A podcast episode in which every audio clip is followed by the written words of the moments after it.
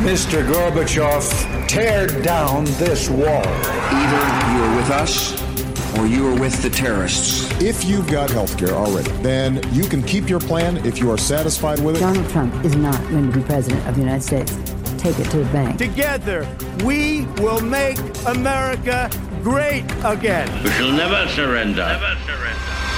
It's what you've been waiting for all day. Buck Sexton with America Now. Join the conversation. Call Buck toll free at 844 900 Buck. That's 844 900 2825. Sharp mind, strong voice. Buck Sexton.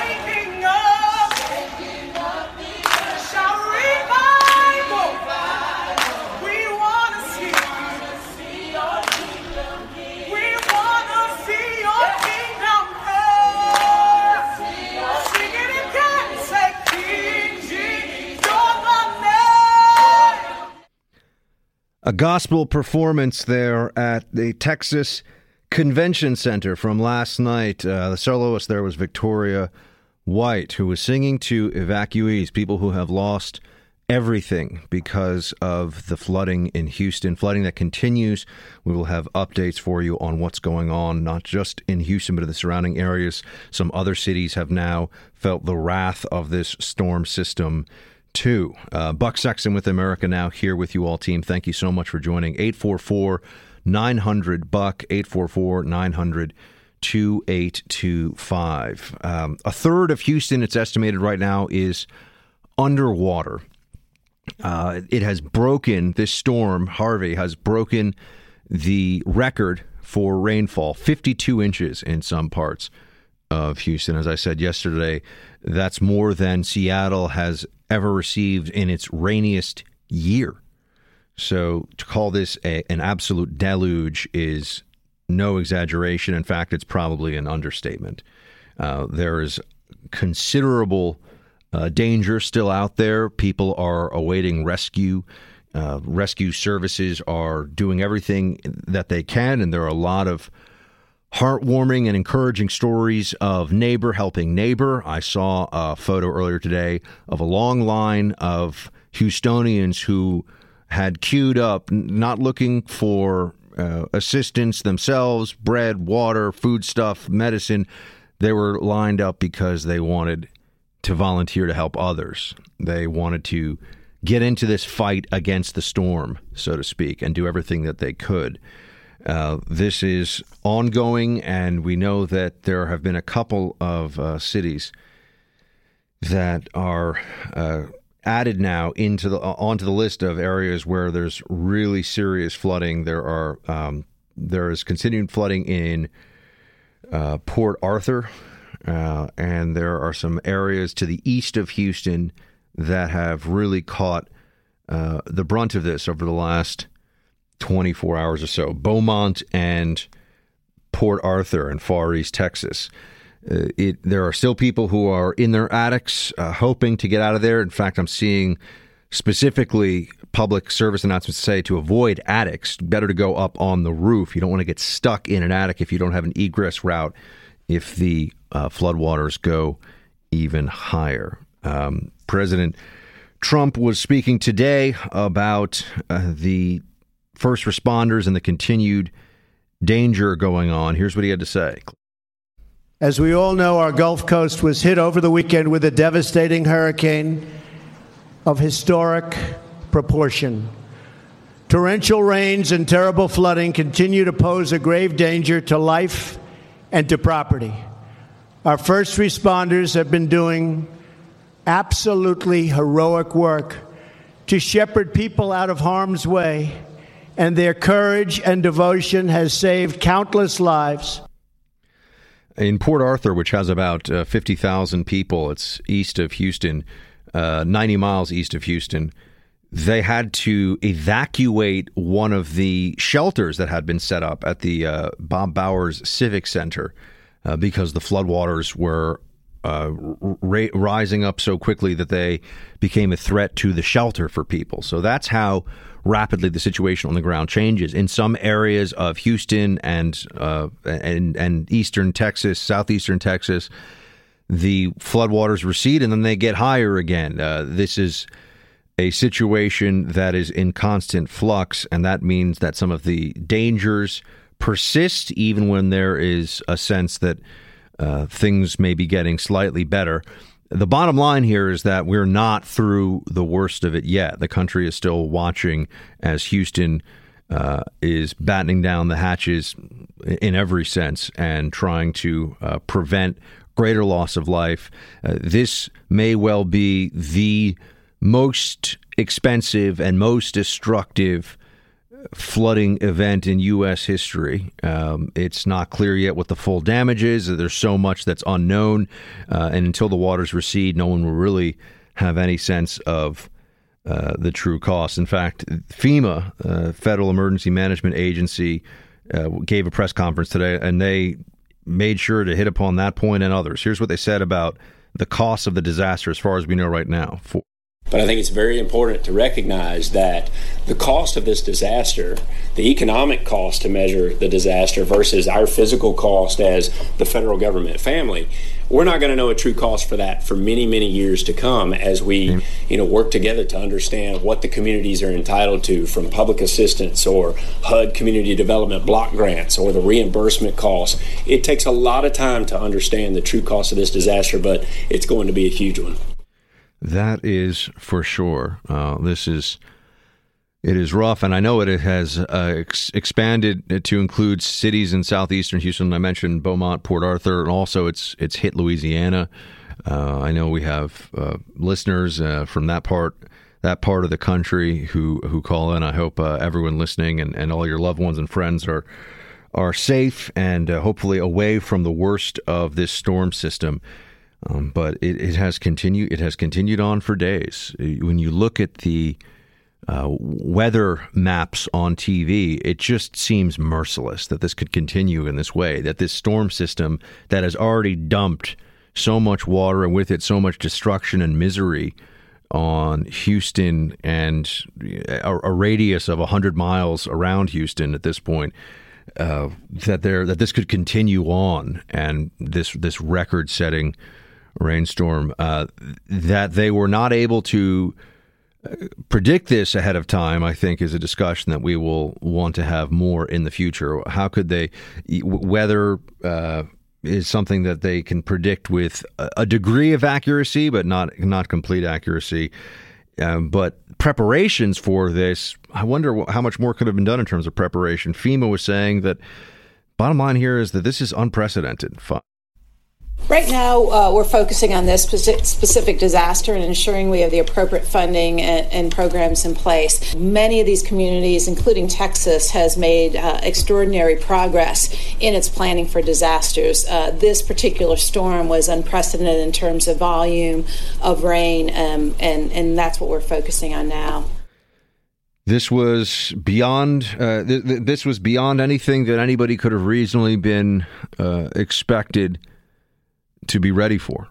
I think, uh, meaning to be able to ha- have it all thought out beforehand. I mean, there were preparations made. The city did have, it does have drainage. It, it, the authorities in Houston are aware that it's it's flat and there's uh, major problems with drainage, and it has had flooding in the past because of hurricanes. And but but this is just this has been uh, too much, and to see the response from Houstonians and people all across the country, whether showing up in Houston to assist or sending money or just uh, trying to give as much emotional support as they can to the people of uh, Southeast Texas and Louisiana, it is uh, it is inspiring. It is reassuring, but these are uh, these are tough times for a, a, big part of the country and for many of our fellow Americans. So uh, we are going to get into some of the uh, specifics of what's going on there. We will talk about the ongoing political conversation that surrounds this because, like everything, there is no tragedy, there is no horrific event that is beyond the petty politicization of the media. You are seeing an abundance of really nasty and indefensible stuff from the left on Harvey. Uh, I, I I don't know. You're not seeing it for. I haven't seen it on both sides. I'm seeing it on one side, and and that's, I think, uh, indicative of a of a broader mentality right now that we'll get into. Trump gave a speech today on uh, taxes. He talked about the the hurricane and the efforts first, but he gave a speech today on taxes. I will want to talk to you about that, and then uh, later on we'll have a discussion about a whole slew of other issues that I'll get to. So uh, for now, 844 900 Buck, 844 900 2825. Any of you who are in southeastern Texas, Mississippi, Louisiana, any of the uh, areas affected by this by this rainstorm, um, please do let us know what's going on. If you have a loved one in the area that has thoughts uh, or or anything to share, uh, we would be uh, honored and appreciate hearing it here. The operation right now is very clear. We're still in life-saving, uh, life-sustaining mode. Not only are we, perf- you know, performing uh, through through our partners at the Coast Guard, we're performing those life safety measures, but the life sustainment mission is huge. It's going to grow. We have over 230 shelters operating in Texas with over 30,000 people, but I don't want to get fixated on numbers because those numbers are going to change in the next 30 minutes. But just to let the people of Texas know that we are supporting the efforts to provide mass care, not only mass care, but also medical care to those who have been displaced. And we understand that this is going to be a frustrating and painful process, but we're trying to do everything we can to alleviate this situation.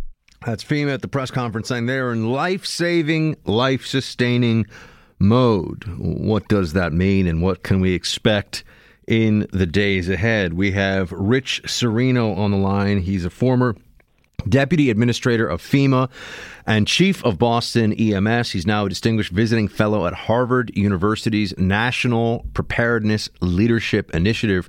Rich, thank you so much for calling in. Oh, great. Thank you. Glad I could join you. Rich, uh, people are saying, forecasters are putting out there, uh, media analysts, that this could be the worst natural disaster uh, in, in U.S. history. What are you seeing, and what do you think about what's going on?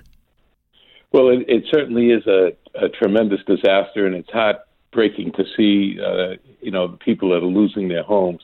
But on the other side, it's also wonderful to see how neighbors are helping neighbors. Uh, rescuing people with boats, pulling people out of cars that get trapped, uh, helping people, uh, giving them, you know, sometimes literally clothes off their back because everybody out, they're so soaked and wet.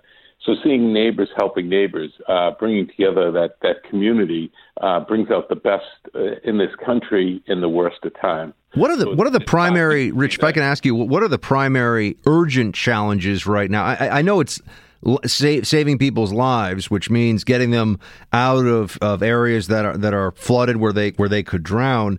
Uh, but is it is it the biggest problem for FEMA fi- and also all first responders, law enforcement, National Guard, everybody here? Is it finding the people, getting to the people? I mean, what are some of the hurdles that they have right now to make sure that they have the the lowest casualty number possible from this storm?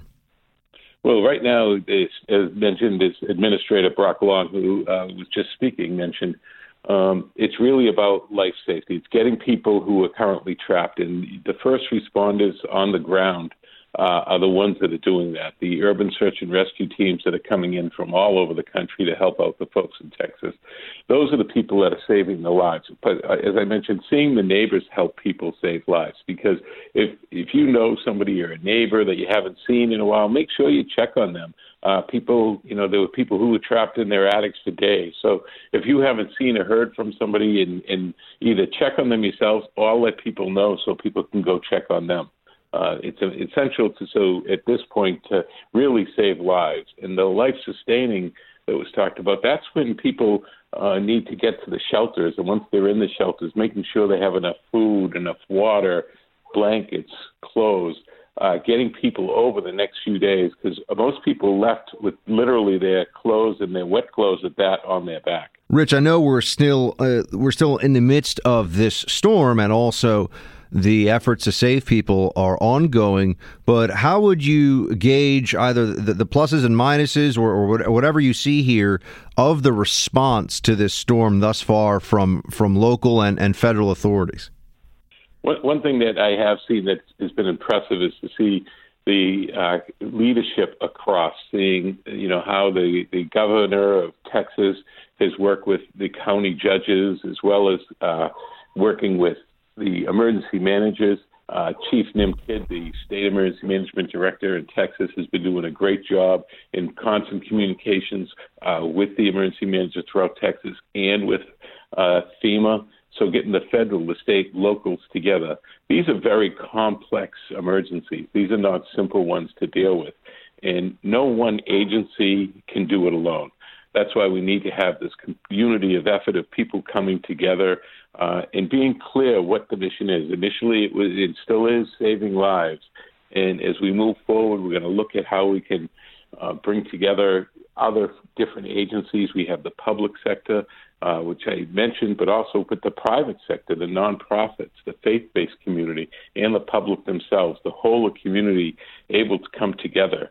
Uh, and we've seen the, the generosity, the spirit of people just working together, the volunteers that are going down, the Red Cross, the Salvation Army, Team Rubicon, uh, veterans groups that are going down, and many other countless groups that, that need the help. And the private sector, such as Airbnb, opening up uh, for free people for places to go. People can get help uh, there, go and stay, and stay in homes for free.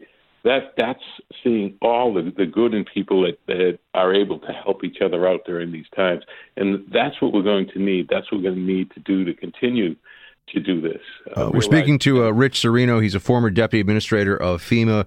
Uh, Rich, one more, one more for you. Uh, once the the imminent threat, uh, the imminent threat to life from the flooding becomes much less of an issue, essentially as the flood waters certainly stop and are receding. What are the next phases for FEMA for disaster management at the federal and local level? What are the what are the next most important things that they have to do? Uh, and one of the most important things is making sure all the people have shelter. And once the people have shelter, and then how do we get to out of the big shelters into whether it be at hotels or rental properties, and then also looking at the long-term housing issues is how to get people uh, a back in their homes after the and to get those homes, as we say, initially mucked out and then to be rebuilt uh, so people can move back into their homes. But that is going to take months and in some cases years.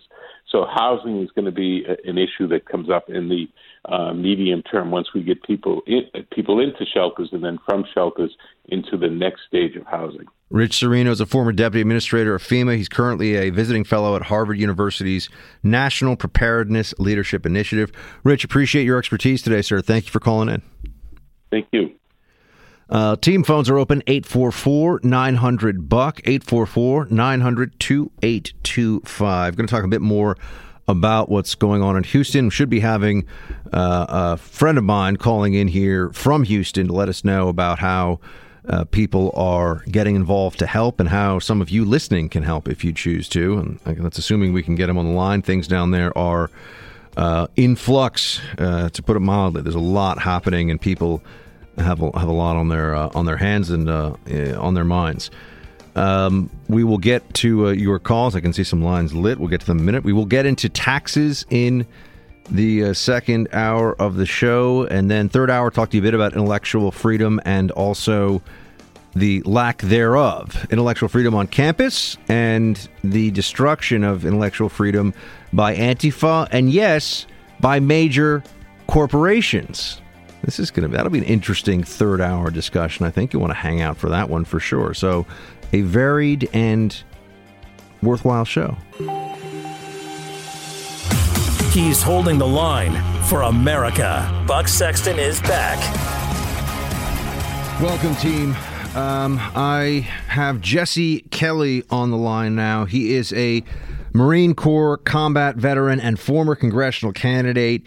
He is coming to us from Houston, uh, and he's also written a piece for the Federalist about how to help in Houston. Jesse, great to have you. Buck, how you doing, brother? I'm all right, man. Thank you so much for joining us. Um, first, man, just tell me what are you seeing? What is going on down there? What's it like to be down there in all this?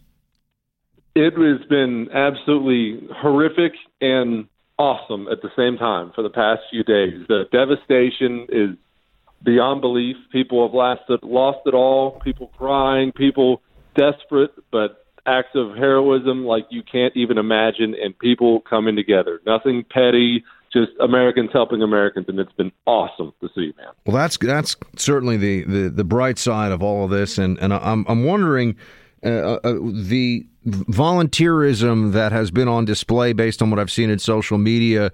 You know, what are they asking from Houstonians who aren't in the you know because it's only about a third of the city that's really under and it is underwater i mean some of the photos of what i think i saw a highway yesterday it looked like uh, somebody was looking o- over the uh, you know the Atlantic Ocean or something. It was crazy. The photos that are out there. Uh, what are the ways that they're asking people to help? I know you wrote about this for the Federalist. We need, we need really three major things right now. If you're in the Houston area, the call the individual shelters. I have those in my bio line. A link to them at at Jesse Kelly DC on Twitter. Call the shelters and see if they need volunteers for one, which most of them do, they're always short on those, and what specifically they need for supplies. If you're out of town and you want to help, honestly, what people need more than anything else right now is money. And that article I linked to, it's my pinned tweet at Jesse Kelly DC. I put four links that I trust. There are a bunch of charities out there, but I wanted to be real careful about the scammers. So four links that I trust. Send money, five bucks, five thousand, whatever you can do. Everything helps. They they really need it right now. Are there, uh, have you already seen evidence of people trying to trying to scam folks who are, are trying to pitch in and help here? Because it's just, I mean, I, I'm somebody who usually is is. Uh, you know, in favor of sentencing reform, but when they said yesterday in Texas that looters were going to get a whole lot more time in prison, I was like, heck yeah. Yes, uh, we, we've seen some looting. Uh, and obviously, that's as disgusting as it gets. I, I hope they loot the homes of gun of gun owners when the gun owners are there. But for the most part, it's been a real small percentage. It's going to get all the headlines when horrible people do horrible things. But really, 99% of Texans have been awesome. And there have been scammers. There'll be more scammers when it comes to money. I know Linda Sarsour, or whatever her name is, tried to scam everyone this morning and get to give money to a left wing political PAC. But for the most part, people have been terrific. I'm telling you, 99% of it has been awesome. What is it, just from, if you, if you can bring us into your view of what you've seen down there? I mean, you've been down there for the entirety of the storm, correct? Yes, sir. I'm actually, we've been in the heart of it. My, my city had over 50 inches of rain. I'm in Friendswood, a suburb south of Houston, and I had rescue boats a mile from my house picking people up, Black Hawk helicopters pulling people off of roofs. We've been surrounded by it. Oh my gosh! I mean, I well, I, I, I assume I'm sure you're you're quite familiar with the sound of a Black Hawk overhead, but I, I'm guessing you never thought you'd be hearing those in your in your suburban neighborhood of Houston. No, and it was it, it really has been surreal, Buck. It's been so dark and pouring rain and everywhere you go, you're boxed in. You can't drive long distances if you drive at all. A mile here, a mile there, and roads are completely washed out. Tiny little creeks that are normally three feet wide are all of a sudden a hundred feet wide and spilling out over the roadways. It is devastation like I've never seen. I've been through several hurricanes, some typhoons. I've been through some bad things. I have never seen anything like this in my life. The, the area is just not. No area is equipped to handle this much water. You can't handle the water down here. It's, it's been too much. We're speaking to Jesse Kelly. He's a Marine Corps combat veteran and a former congressional candidate.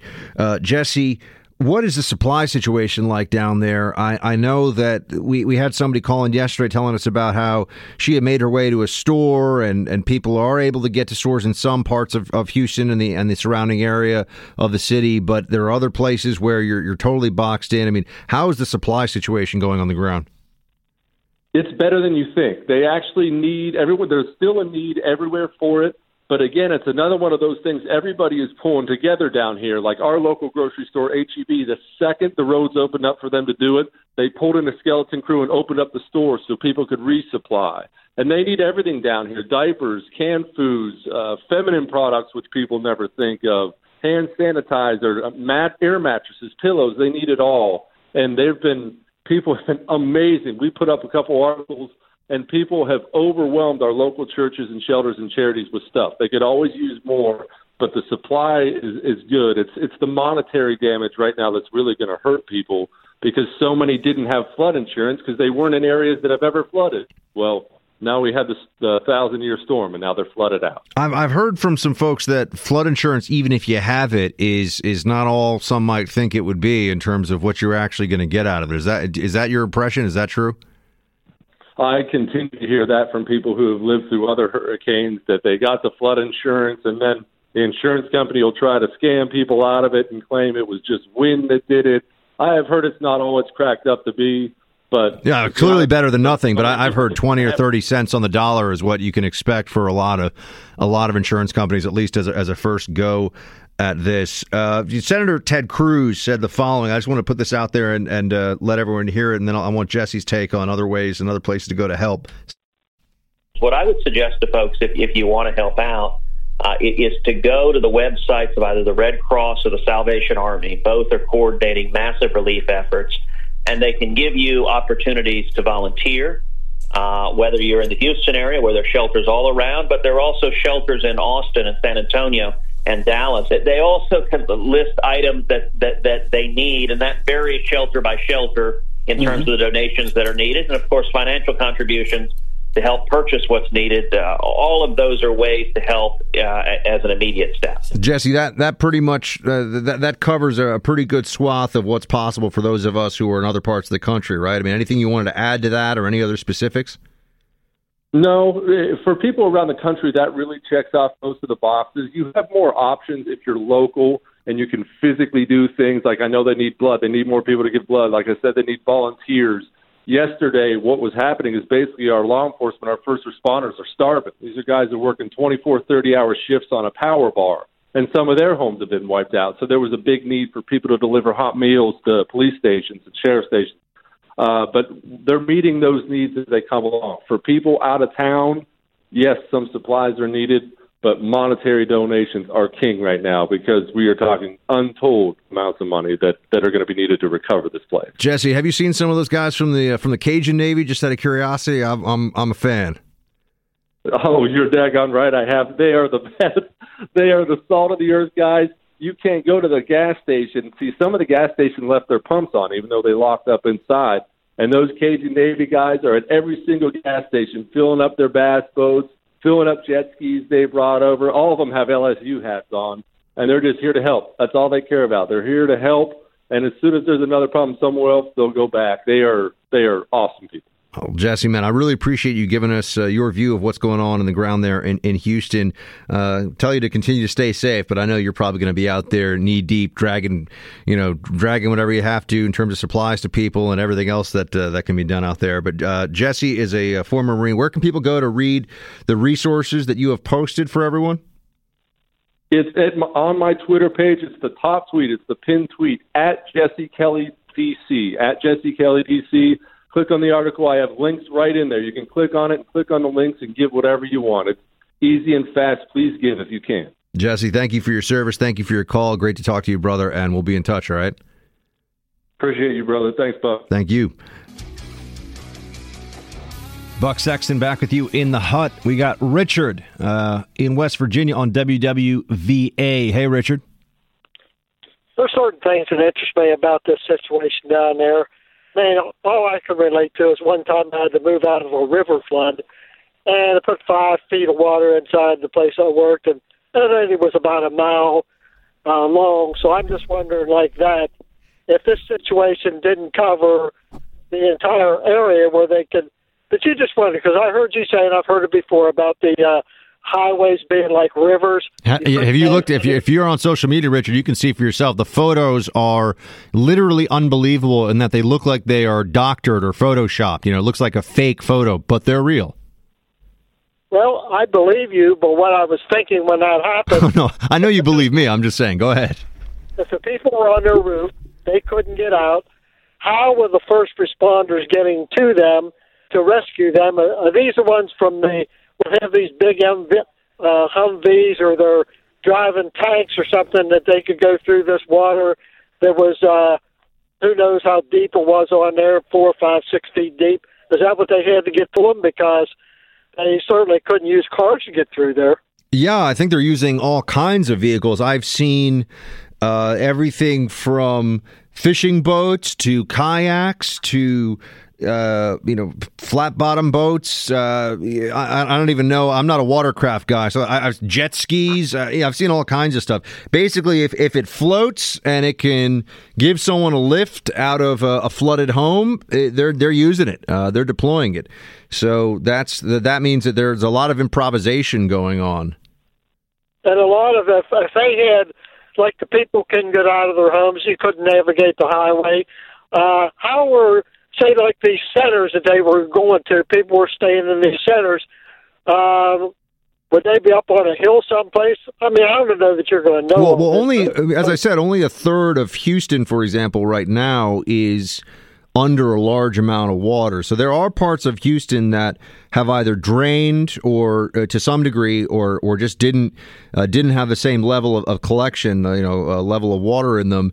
And I, I'm assuming that some of the major uh, some of the major shelters that they're setting up, places like uh, you know sports arenas, uh, that they uh, are, are likely at, at, an elevation where even four or five feet of water is not necessarily is not going to get in. You, you know what I mean? Whereas for a you know a person's house that's ground level, four or five feet of water, especially if it's a one level house, you don't have a I mean you don't have a house anymore for all intents and purposes. The whole thing's flooded. Well, it must be because I heard Walmart was sending something like two thousand uh, uh, kayaks down there. So maybe that's what the first responders are doing to to, to take these people to the show. Well, I don't know how they could. Yeah, no. Look, I, I, think that's true. I, I, think they've been also trying to gather people, Richard, into different areas. And Richard, thanks for calling in, man. Shields High uh, from West Virginia. Uh, they, they've been gathering people in different. Uh, collection points and then moving them. You know, it's, it's, step one. And look, I'm just surmising this from what I've been reading and watching and following as closely as I can and talking to people like Jesse down in Houston. Uh, step one is get people out of imminent danger. You know, make sure no one drowns. Right. So that's that is the overwhelming, overriding priority here for Houston. And then uh, step two is well, once once they're out of imminent danger, you know, get them to a place where they can get uh, shelter, food, uh, get them into a a place where they are able to take care of their basic needs.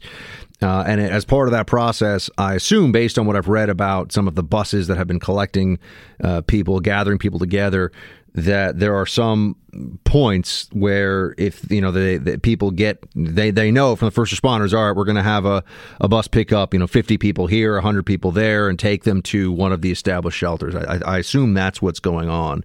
So there are multiple tiers or, or levels in this process until finally some individuals are you know given a cot and uh, you know a, a, a safe place to uh, to eat and sleep and and gather themselves. It's just traumatizing. You know, I mean, uh, on top of all this, the trauma of being under real threat and being uh, incapable of doing anything to to prevent this from happening. Right? This is a natural disaster. This is this is this is nobody's fault, and yet it affects everybody in the path of the storm. Right? There's nothing that anyone could do here other than just adapt to the situation to the best of each individual's ability. But for all these folks out the, out uh, down there in Houston who are trying to make sure that they are, of course, they are safe, that their families are safe, the stress of that. I mean, I can't, I can't imagine what that's like. Um, being in charge of uh, your your spouse and and your kids and or you know your your your grandparents or you know whomever, right?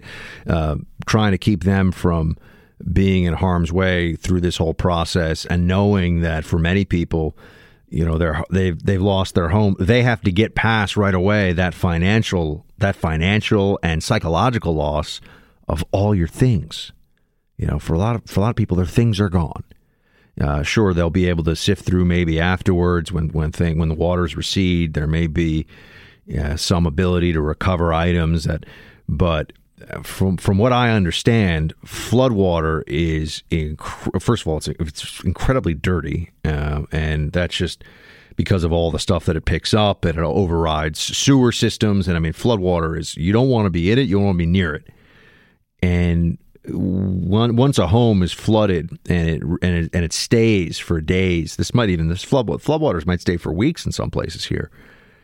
It's never it, it's really hard. It's never the same. I remember the Sandy uh, the Sandy cleanup efforts went on for for it seemed like forever in some places uh, because floods are so damaging. Um, the the long term effects on many of these homes and many of these homes are are, are effectively gone uh, they won't be inhabitable for a very, very long time. And I assume some of them have probably even been swept away in this, depending on the size of the home and the structure's stability. So this is uh, a lot coming together at once, a lot for people to handle. And I, I think these inspirational stories we're seeing about first responders and about individuals in these neighborhoods all across the Houston metroplex and and beyond now into Port Arthur, Beaumont that are just doing everything they can to help their neighbors. That's you know th- those stories are important because that's what keeps everyone going. Because even those who have been pulled out of these floodwaters are likely having to grapple with the equivalent of their life savings being gone. You know, for a lot of, for a lot of people, their their home that's where all their money is. You know, their home, their possessions, that's what they've been working countless hours over many years for and that may be gone. And they may not have any insurance, and they may be starting completely anew, um, and in, in a way where they are uh, carrying along some real psychological wounds from this whole process. So there, there's a lot, a lot happening right now, uh, and I know that it's important to try and maintain as much as possible and in uh, a perception or a mindset that's a better word a mindset of positivity and taking action and I think that's why the stories about the first responders and that's important. It's important for people in Houston to see. It's important for the whole country to see. Uh, this is going to be a long process, and uh, it's it's just one of those things that that happens and there's no good there's no good reason for any of this there's no good answer for any of this all we can do is band together and try to handle it as best we can as americans and as people uh, now we've spent this hour on on the reality on the on the serious issue of this uh, serious issues of this hurricane this storm system i do want to talk to you a little bit about some of the political shenanigans surrounding this from the left because it's just appalling He's back with you now because when it comes to the fight for truth, the buck never stops. Welcome back, Team Buck. Uh, thank you so much for hanging out in the Freedom Hut Buck section here with all of you. 844 900 Buck, 844 900 2825. Uh, Jamie in Florida listening in on the iHeart app. Hey, Jamie. Hi, Buck. How are you? I'm good. Thanks so much for calling. Uh, I am a survivor of the four Florida hurricanes. We lost our home in the last one.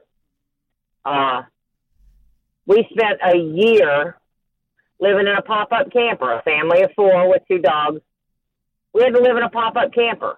Uh, and the thing what people don't realize is yes, you have the initial shock and you have the initial wipeout, but this happened. The hurricane came through the day before my birthday, so I remember it. September 26th. The hurricane came through. When we came home, we had nothing, and whole half of our house was gone. And it took us until December to get all the paperwork found, gathered up, tracked down, faxed in, faxed out to be able to get FEMA to agree to help us. And then we started building. After the first of the year, we started, we had to rebuild. And everybody in Florida was rebuilding. So, you know, supplies were few and far between. Thank God I was a truck driver and my husband was disabled and home. He could fetch and get and, and find. And, and I'd see a flatbed going down the road going, Where are you taking, you know, the roofing shingles? And I would say, Okay, thank you, driver. And I'd send my husband, You got a flatbed less than 30 miles out. Get there and meet that truck and get shingles so that we can do our roof. And Florida had to bounce back, but it took a year just to get back in our home. Jamie, you And said I that you said that you got some uh, at some point you were able to contact FEMA. I'm just wondering what what was that response from them like? What what did they do to help, if anything? Well, the first thing FEMA did was provide us with a generator because we were in a camper and they paid for us a, a generator. But to prove that we had to go through the, the rigmarole of, of proving because we just been canceled on our insurance due to a robbery, we had to get proof from our old insurance company that they had just dropped us during hurricane season and we weren't allowed to get new insurance. We had to get the paperwork to prove that fact. And and then proof that our home was paid for from our mortgage company because we no longer had the title to our home. We uh we had to go through all these steps to prove that we were needed the FEMA.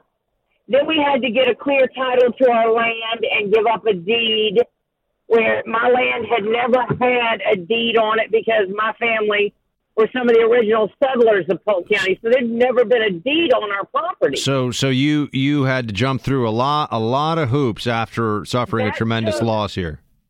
that took all our time and thank god you know my husband was often able to do this and make countless phone calls and go to our bank and have paperwork faxed and we learned then and there that every year when i get my insurance uh, thing for the year from my insurance company on what's covered and what's not all my important papers i send to family outside of the state and they hold them for a year so that if we're ever hit again and if we ever lose everything, someone outside of the state of Florida has paperwork and they can send it back. Jamie, if I can just ask you before we let you go, um, because you've been through this, to those in Houston right now who, who have lost their homes, and there are, there are going to be many, many thousands, likely tens of thousands of them, that first 24 hours, what's going through your head? Well, the first the first couple of weeks you're numb. You're numb and you're just trying to go through the basic things. My kids didn't have uniforms to wear to school. I mean, I literally was, you know, my kids didn't have clothes to wear to school, but they were still trying to go to school. And and it hit me on Christmas Eve because I had always baked for Christmas. It hit me on Christmas Eve that I couldn't cook make cookies for my kids. And I had a nervous breakdown and I called my mother in tears in Georgia. And she kept telling me, she goes, okay, what's wrong? And I, I tell her I couldn't cook cookies. I can't make my kids Christmas. And she goes, telling the kids okay? And I'd say, yeah.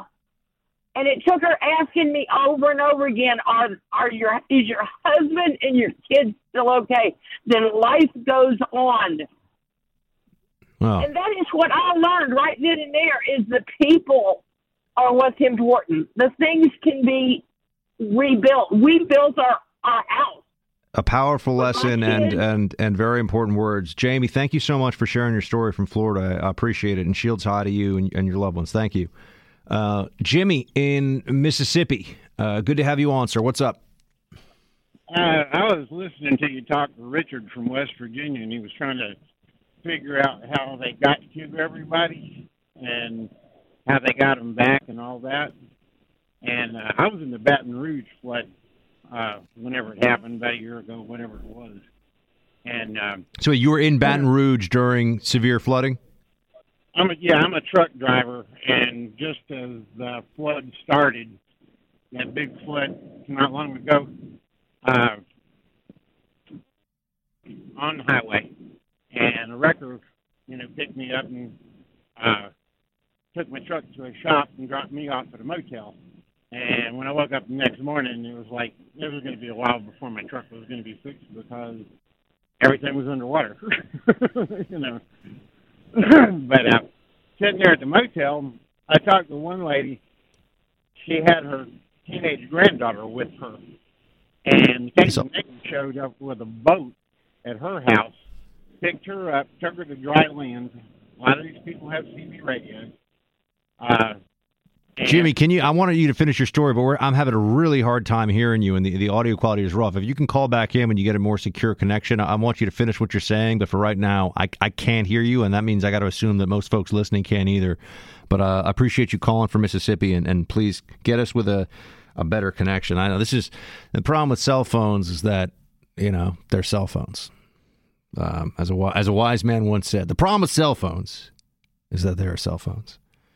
Um, I said I would talk to you about the political side of all this, which I will do, and then I've got to talk Trump and taxes and the agenda too. I don't want to uh, get uh, too into what's going on here on the political side of all the you know the media journalism shenanigans that are happening right now all the malarkey from journalists uh, that are trying to position themselves to capitalize for their own side on what's happened here with uh, with Harvey and this this uh, terrible storm system that has uh, been so devastating to southeastern Texas.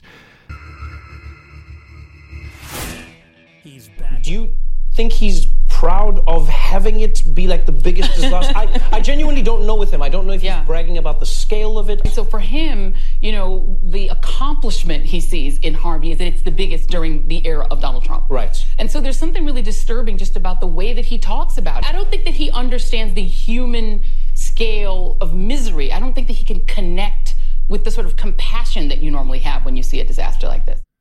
There you have MSNBC host Joy Reid talking to uh, incredibly unfunny comedian Trevor Noah from Comedy Central um, about Trump. Take just taking cheap shots at at President Trump over Harvey because he got on this right away. The emergency declaration went through right away at the federal level. They've been on this from the beginning. The left was so hoping to create some story about Trump not being on this, not being involved. And sure enough, Trump's been all over it from the beginning. Sure enough, Trump has, so far, from what we can see, done all that he could do, and he's done it right. Uh, at, at, the federal level. Look, this is an imperfect situation in terms of the response. It always will be.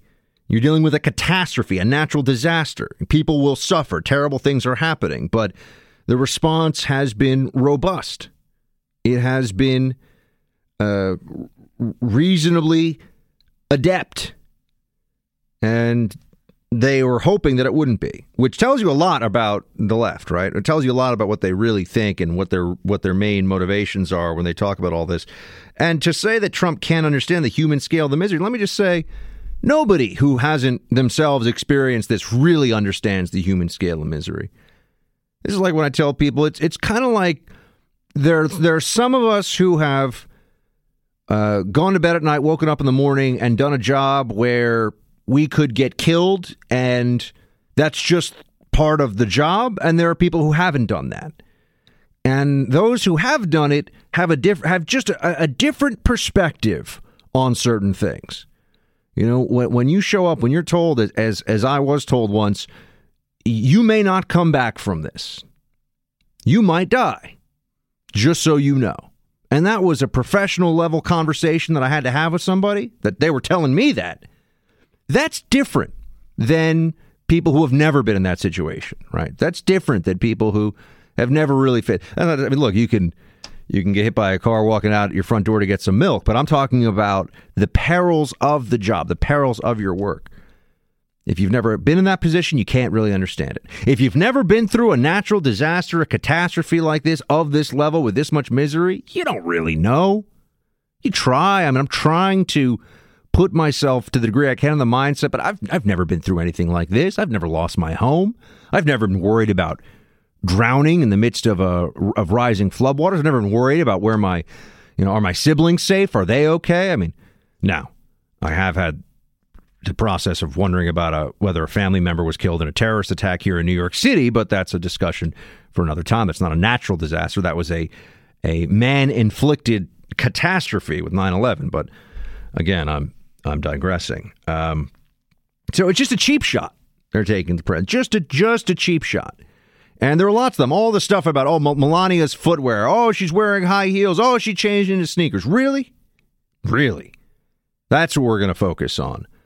The the dress code of the first lady. But it, it shows the the fixation to find some point of criticism, and they don't understand the media that that undermines the rest of the arguments. You know, they, they turn around, they look at people that support Trump, they say, why why don't you believe this one? And maybe they have maybe they have a point. Maybe trump said something that was a little a little too much went a little too far was a little boorish you know shouldn't have done it. But trump supporters like you know what? We'll give him a pass on it. We're okay with it. Media never seems to understand that we remember we remember that they were fixated on first lady melania trump's shoes in the midst of a massive natural disaster people are drowning and they have to, oh, look at her shoes, and her shoes are there's. A, who cares? Who cares? And there's something else that I'm hoping we remember, or that you remember. Um, when they pretend like there's no way we can know what they really think of us, I want you to, if you haven't seen this, and it's not that easy necessarily to find because they tried to erase it, they tried to delete it, but the internet is forever. Politico which is a left wing political uh, magazine and news site, put out a cartoon. And it's up on bucksexton.com. I, I want to share the cartoon with you because it, it really does give you a window into a mindset. Here we are in the middle of a natural disaster of, as the president said, epic proportions. Photos that make it look like a, a biblical disaster is in process, right? I mean, this is like Old Testament stuff. This is scary. And you would think that people who make a living sharing information and uh, writing narratives, telling stories, would know that some some degree of basic sensitivity, some degree of shared humanity is is really required right now. But this cartoon came out from Politico, and I, I know I'm, I'm on radio and I can only describe it to you. It is at bucksexton.com, though. We do have it up so you can see it because I screen captured it because I knew by the way I, I as soon as they shared this cartoon on their official Twitter account I knew they were gonna uh oh they're they're in for it now and not because they made some mistake I don't like playing the gotcha when somebody uh, just you know just crosses the line or somebody is maybe thinks their joke is going to be interpreted one way and is interpreted another way. I, I think you give leeway to humor. I do. I, am a strong believer in that. I also am a strong believer in second chances for people in the communications business who make a mistake. I'll keep that in mind, you know, because I'm I practice what I preach on that one. I think most people deserve a second chance, especially if they made a good faith error. There's a difference, right? A good faith error is not getting you know caught on tape like saying a whole bunch of racial slurs. That's a, like you're not working anymore. But a you know you, you make a joke that you think is funny goes a little too far I think you get a second chance. I don't I don't think people should lose their livelihoods over mistakes that any one of us could on one day or another make. This cartoon is not one of those. This is not a mistake that a person could make. This is a a window, an opening into the mindset of so many in the media. So we're in the midst of all this flooding in Houston, and Politico magazine puts out this cartoon, and it's uh, it says check out the latest from, and then it names the cartoonist, and you have a rescue helicopter over floodwaters. You have a rescuer who is putting a life jacket on a girl who's sitting on top of a house. And you have a guy in a Stetson hat with a Confederate flag t shirt on and cowboy boots saying, and this is the bubble, the cartoon bubble next to him angels sent by God about the rescuers, and and they mean this in a sneering way. Of course, he's also got a "Don't tread on me" flag. So it's like Tea Party Confederate Texan being saved by you know uh, U.S. federal rescuers of some kind, and then you've got one of those rescuers saying this is in the bubble, er, actually Coast Guard sent by the government, and on top of the house there's a sign, the house of the people that remember have been flooded and are being and are being saved from possible death here. There's a, a, a, a Texas state flag and secede written on it. You know, if if you want to know what the people who write for Politico and if you want to know what the people who are in charge of constructing the narrative that is news, don't ever get suckered into thinking that news is is an objective thing. News is what people make it. There's any number of ways, you know, you can leave any stories you want out, you can make most stories whatever you want them to be. News is a narrative, and this tells us what the narrative from the left really is when it comes to people who are suffering in the midst of this flood. While people are losing their homes, while people are drowning, while Texans, Houstonians, and Louisianans are drowning and going through the terrors of losing everything that they own, Politico wants to make jokes about Tea Party Texas racist secessionists because that's what they think that's what they think of Texans. You see Texas Texas is a red state even though there's a lot of people in Texas including a lot of people in Houston who are Democrats, right? But they think of Texas as a red state. Texas is is is a hick state. It is flyover country if you live in D.C., New York, if you live in the Acela corridor, you live in Los Angeles, you take, and you're a journalist, you take this sneering view of Texans. And that's not a surprise, but maybe what surprises some of us is they can't even put that sneering view on hold while Houston is submerged and people are drowning. They, they can't even they can't even take a break from looking down looking down from on above at us during Hurricane Harvey and everything that we're seeing here. Don't ever forget this. This is a major left wing news site, Politico. He's holding the line for America. Buck Sexton is back. Team, thanks for staying with me through the break, or thank you for joining. If you're just tuning in now, 844 900 Buck. We have every line lit, but as we take calls, spots will open up. I know a lot of people have thoughts that they want to share on the day's events. We'll get into some of Trump's tax talk today. Uh, but I also want to talk to you about Antifa. I wrote a piece for thehill.com on Antifa, uh, which you can read at thehill.com. Um, and uh, I want to talk to you about that. So I have not enough show today for everything that I want to discuss with you. That's uh, no surprise. That tends to not enough time in the show. That tends to happen. But on bucksexton.com right now, we do have a a uh, screen grab, the original cartoon that Politico. So look, look at it for yourself. I mean, I describe it to you in as much detail as I can, but look at that cartoon. Given that it was put out today by Politico's official account which means that multiple people saw this. This wasn't like one person who works for Politico who just, you know, tweeted something out and then was like, whoops, because, uh, you know, that's people can make mistakes. This was a cartoon. This person really thought this out. It wasn't an errant sentence. You've got to see this. I'm telling you, go to bucksexton.com. I have it up there right now. And they tweet they deleted it, which how often does a major news site immediately delete a tweet? It is rare because this is a this is a dumpster fire of awful. This cartoon, I you know, it's it is wow. You have to see it to to really understand it. And like I said, it's up on bucksexton.com. Uh, let's take. We got a lot of calls here. Let's take Chuck in Alabama on WBUV. Hey, Chuck. Hey, Buck. How are you? Good, good. Thanks for calling in. You are a civil engineer. That's correct. I'm a civil engineer and a biologist. Wow. All right. So talk to me about what the what the what's going on here from a civil engineering perspective with everything in Houston and all the flooding.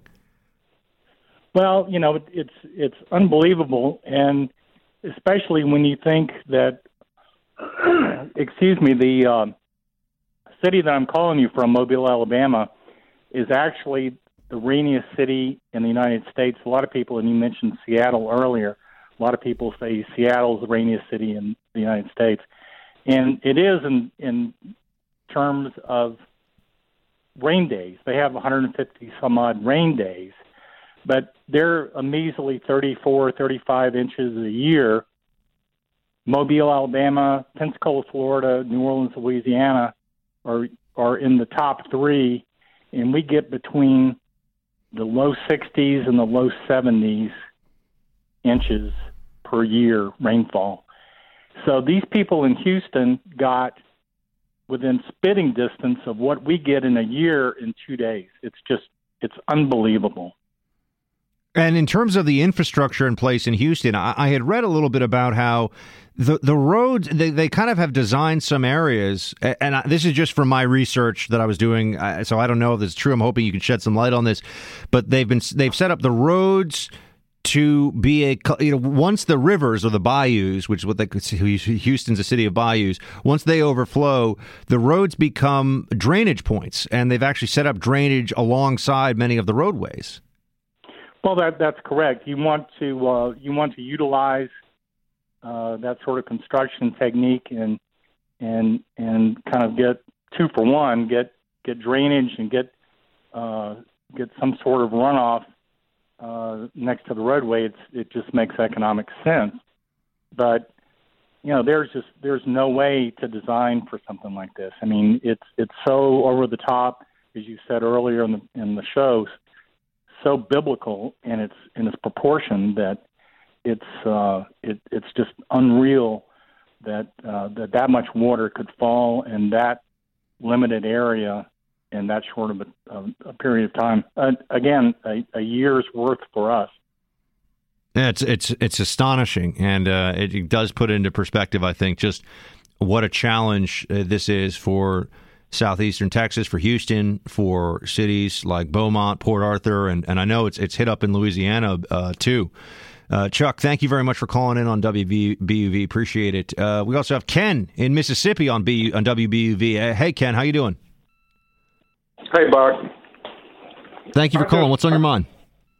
Well, I was kind of inspired to call because I listened to the lady from Florida. Mm-hmm. And these people have a long road ahead of them. And we're talking about years and years. Uh, you know, you don't recover from something like this, you know, in one year, two year. Yeah, you might can stabilize things in that period of time, but as far as really recovery as a city of Houston and say like that rock Rockport that got hit with the the storm and the and the waters, you know, it's going to take, it, it could take 25 years. You know, I went through Katrina and Camille, and I'm telling you, Camille, we never really fully recovered. It was an economic uh, decision that kind of changed things that brought about recovery after 25 years. Now, I went through Katrina on the Mississippi Gulf Coast, and a lot of people don't know, but Mississippi was the one that was really hit with Katrina. You know, and uh, I work in government, and in government, you know, I had to deal with it 24 hours a day, you know, and that was that was very. It put me into depression, you know, because of the empathy for not only, you know, I mean, for other people and seeing their situation and everything, and plus, you know, we, you know, we lost our history, you know, and so you kind of look at it and you come home every day and you say, "Gosh, I mean." you don't recognize anything. All the landmarks are gone. You know, you don't even know what street you're on, and you grew up in this in this place, and it just looks so totally different. And so everything that you tied yourself to as far as your history, it was gone. And so, you know, it enters your mind. I mean, why am I here? You know, I mean, what's holding me here? What's, you know, why? You know, but you go through a stage, just like when you lose somebody close to you to death, and maybe it's the first time you experience death real close to you. You have a process, a psychological process you go to. It's similar to that. And you actually go through a period, two or three week period there, where your brain is not functioning properly. I mean, you just can't think. And I don't know what they would call that phase, but I saw everybody go through that period. Now they went through it at different times, depending upon how busy they were, but it's it's a process, and I I, I have so much empathy for those people in Texas right now. I hear you. Thank you very much, Ken, for calling in and sharing your. Uh, your experience on this and, and your thoughts and, and insights. Appreciate it. Uh, Phil in New Hampshire, iHeart app. Hey, Phil. Good evening, Buck. How are you? Good evening, sir. Thank you. I'm good. Uh, congratulations on uh, Gorka. That was excellent. Uh, really, really good one. Thank um, you. I like Dr. Gorka. We have fun talking to each other. Man, you are moving up, brother, and I'm turning a lot of people on to you. Thank but, you. Uh, I, I rely on that, uh, Phil. Just so you know, for everyone listening, you telling your friends about the show, telling just one friend about the show, everyone out there, that's a game changer for us, and that's why the game is changing here. We're getting bigger all the time. But thank you, Phil. Go ahead. Um, by all means, uh, I, I wanted to, you know, break subject just a little bit here, and and I, I had a thought this afternoon about uh, the little twerps and pantifa. I think I made that up, but maybe I didn't. But the the little twerps in pantifa are they might want to pay attention to the thousands and thousands and thousands of volunteers showing up with boats and gear and stuff and energy and willingness and readiness and preparedness and understand that these are probably almost 100% conservatives. And this is really, I have been watching a pretty fair amount at night before I go to bed, and I'm looking at this group of people showing up and showing some real heart, and I'm thinking, here's who you should fear left and Democrats, uh, DNC, Waters, Perez, the rest of you. You can fund and support Pantifa all you want, and the, the trail will sooner or later come out. Maybe Project Veritas will turn it up, but it's like, look, when you wonder why you're not getting more opposition showing up at Berkeley and campuses and hiding behind police and acting only in groups, you might want to kind of take measure of the effort in Texas right now and understand that these sure as heck don't look or act like the kind of people who would be real sympathetic to the kind of stuff going on or the party that supports it. So, you know, not to get too dark about it, but I, I called you a long time ago and said, the vet that you burned a flag in front of didn't forget you. He just let you go. And so I think these guys are pushing it. I, I got a bunch of friends up here who don't often say much. And man, I think patience is running thin with the party that supports Pantifa and and you know those little twerps they can't get out of their groups and out of their urban environments. If they came this far north where I live, it, it it wouldn't last long. Um, people just don't like seeing the kind of stuff they pull. Yeah, I don't know if you saw this, and, and I was I, I should say that it, I wasn't able to verify it from an independent news source just yet, but I saw a video uh, put out there of some of these black bloc anarchists that now call themselves Antifa. Uh, where they were attacking a, a vet in a wheelchair. Um, I mean, they, they, they assaulted him. They, they poured out a, a can of uh, or a bottle of water on him. And now I don't know. This is one of these things where it could be wow. it could be old. I don't have you know meaning it could be something that happened a while ago. I don't know the specifics. I just saw the clip before I came in today. and I was trying to track it down. Uh, but that's the kind of thing. I mean, it reminds me how I felt after I saw people uh, burn who were of a similar mindset to Antifa up at Amherst, burning flags and protesting at a meeting for community members at Amherst who had lost family members in the towers or in the Pentagon or in the planes on 9 11. And those little punks were burning flags and making political statements about the Native American genocide in front of them. And one of them was a friend of mine. And she was in tears. She had lost her sister. Uh, I, I, have to say, you know, I, am I'm, uh, I'm always opposed to violence in response to politics, but it doesn't mean it never crosses my mind. And when I see a veteran in a wheelchair being mistreated, I, I have some pretty uh, some pretty dark thoughts about what I want to do to the person doing it. I'll just I'll just leave it out there. Phil in New Hampshire, man, Shields High. I appreciate you calling in. Um, I I think we'll, maybe we'll talk a little bit about Antifa. I wrote a, a piece up on the thehill.com, which is a, a, great site, by the way, especially if you're really interested in what's going on in D.C. But they do some, they do uh, have a great opinion section, and they're doing some really good reporting. Um, but my piece is Antifa is not a political movement; it's a delusional, violent outburst. Uh, I know quite a bit about Antifa because it's a group that I was covering years ago. It's just the latest iteration of it. We'll talk about that, and then give you my thoughts on Trump's tax speech, which will probably be a conversation that continues a little bit into tomorrow. Antifa has finally gotten some on the left, some prominent folks on the left, a little bit nervous. It's not because they disagree with the notion that there's a creeping fascism in this country because of Trump. No, no, no. It's because Antifa ha- Antifa's antics have been so extreme, so unjustifiable, so outrageous, so illegal, so violent that downplaying Antifa's bad side, that trying to focus on it, it's just a tiny little part of a much bigger and more important protest movement, has temporarily, probably just for a couple of days here, become untenable for some Democrats, notably Nancy Pelosi, who has come out with a statement condemning the violence of Antifa. When you've lost Pelosi on the left, you've definitely done something wrong, right? I mean, because Pelosi, well, I, I, I respect, uh, I respect all protest movements. I mean, you know, Pelosi will find a way to be okay with anything that's politically advantageous to her as a private jet progressive. Um, but Antifa is exposed now in a way that the left cannot ignore. Uh, so I wrote about this today for thehill.com. I just wanted to share uh, one or two of the points I made in this op ed and then um, expand a bit on it before we go into the break and talk about Trump's speech on taxes, tax reform, everybody. Woo, it's coming. How big will it be? I don't know. How important will it be to you and me? I am I'm a skeptic.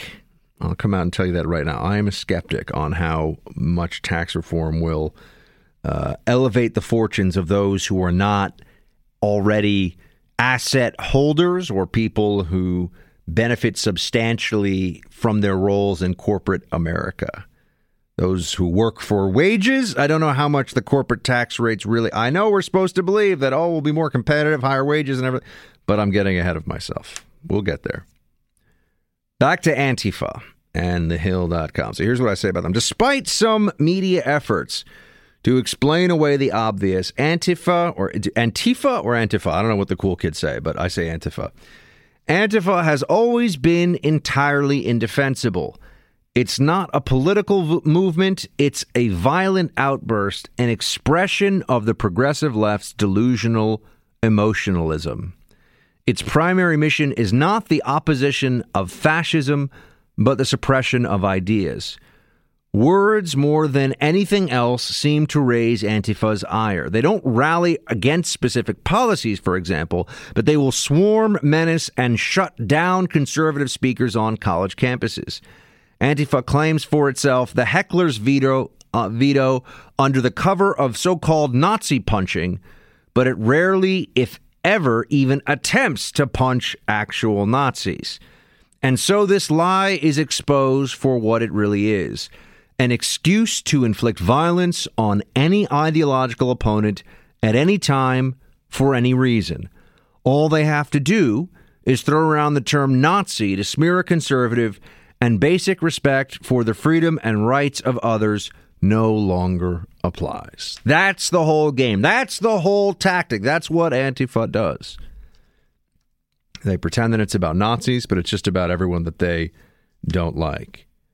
And they pretend that this is a movement intended to bring about identifiable and worthwhile change when really it is just an expression of, as I put it, a delusional emotionalism. These people think they're waging some you know, some struggle against the creeping fascism of the Trump White House from the safety and comfort of, you know, their parents' basements most of the time. And so once in a while they'll gather together and run around and throw things at police and act in this childish vandal fashion. That's what they do. They claim to be all about oppressed and minority rights, and then you see the individuals, the 13 individuals arrested and you know, in the Berkeley protest, which turned into a small scale riot, and you're wondering yourself, do they really care? How much time have any of these individuals spent in any marginalized or minority community? I'm guessing not very much at all because it's not about those communities. It's about the people that are acting out. They get to feel like they are important, like they are worthwhile, like they are better than other people, and they're in the struggle. They're part of the resistance. Real resistance requires risks. Real resistance worthy of the name is about a cause that is righteous, and it is oftentimes not something that showers the person involved in in, in glory and self righteousness, right? I mean, a a true cause, true resistance is slow, it's difficult, and it requires patience. But that's not what Antifa is about at all. He's back with you now because when it comes to the fight for truth, the buck never stops. Calling on Congress to provide a level playing field for our workers and our companies to attract new companies and businesses to our shores, and to put more money into the pockets of everyday hardworking people and also into the pockets of our companies so they can continue to grow and expand.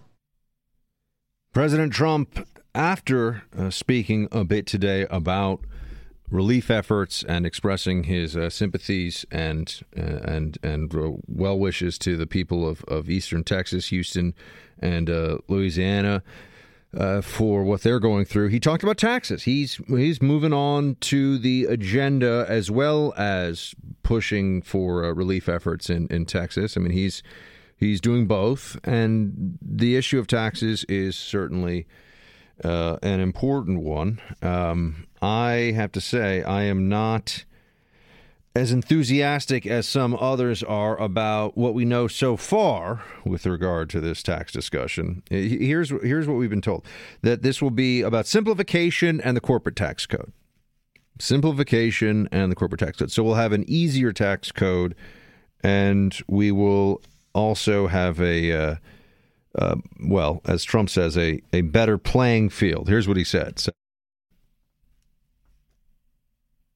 Oh, I'm sorry. Um, he said that uh, he'll be bringing the business tax rate down to 15%. So- we would like to bring our business tax rate down to 15%, which would make our tax rate lower than most countries, but still by no means the lowest, unfortunately, in the world. So we do have a very high corporate tax rate. I think it's a good thing to bring the corporate tax rate down. Uh, so I'm supportive of that. And I also certainly think simplification is essential. I mean, I I resent the crap out of keeping receipts and can I deduct this? Can I deduct that? I have to keep this stuff for like seven years and all that. I mean, I, I you know, I moved recently, and one of the things that that was a real uh, a real albatross. I mean, something that I'm very annoyed about is that I had to carry around a uh, I had to carry around this one bin of papers that I have, which is just all my tax stuff from from recent years. You know, carrying it, hoping, hoping again, you know, hoping as much as I can that you know I don't ever have to actually produce all this stuff because it means I'm going through the very uncomfortable process of a federal audit. Uh, but I have to carry all this crap around. It's just nonsense.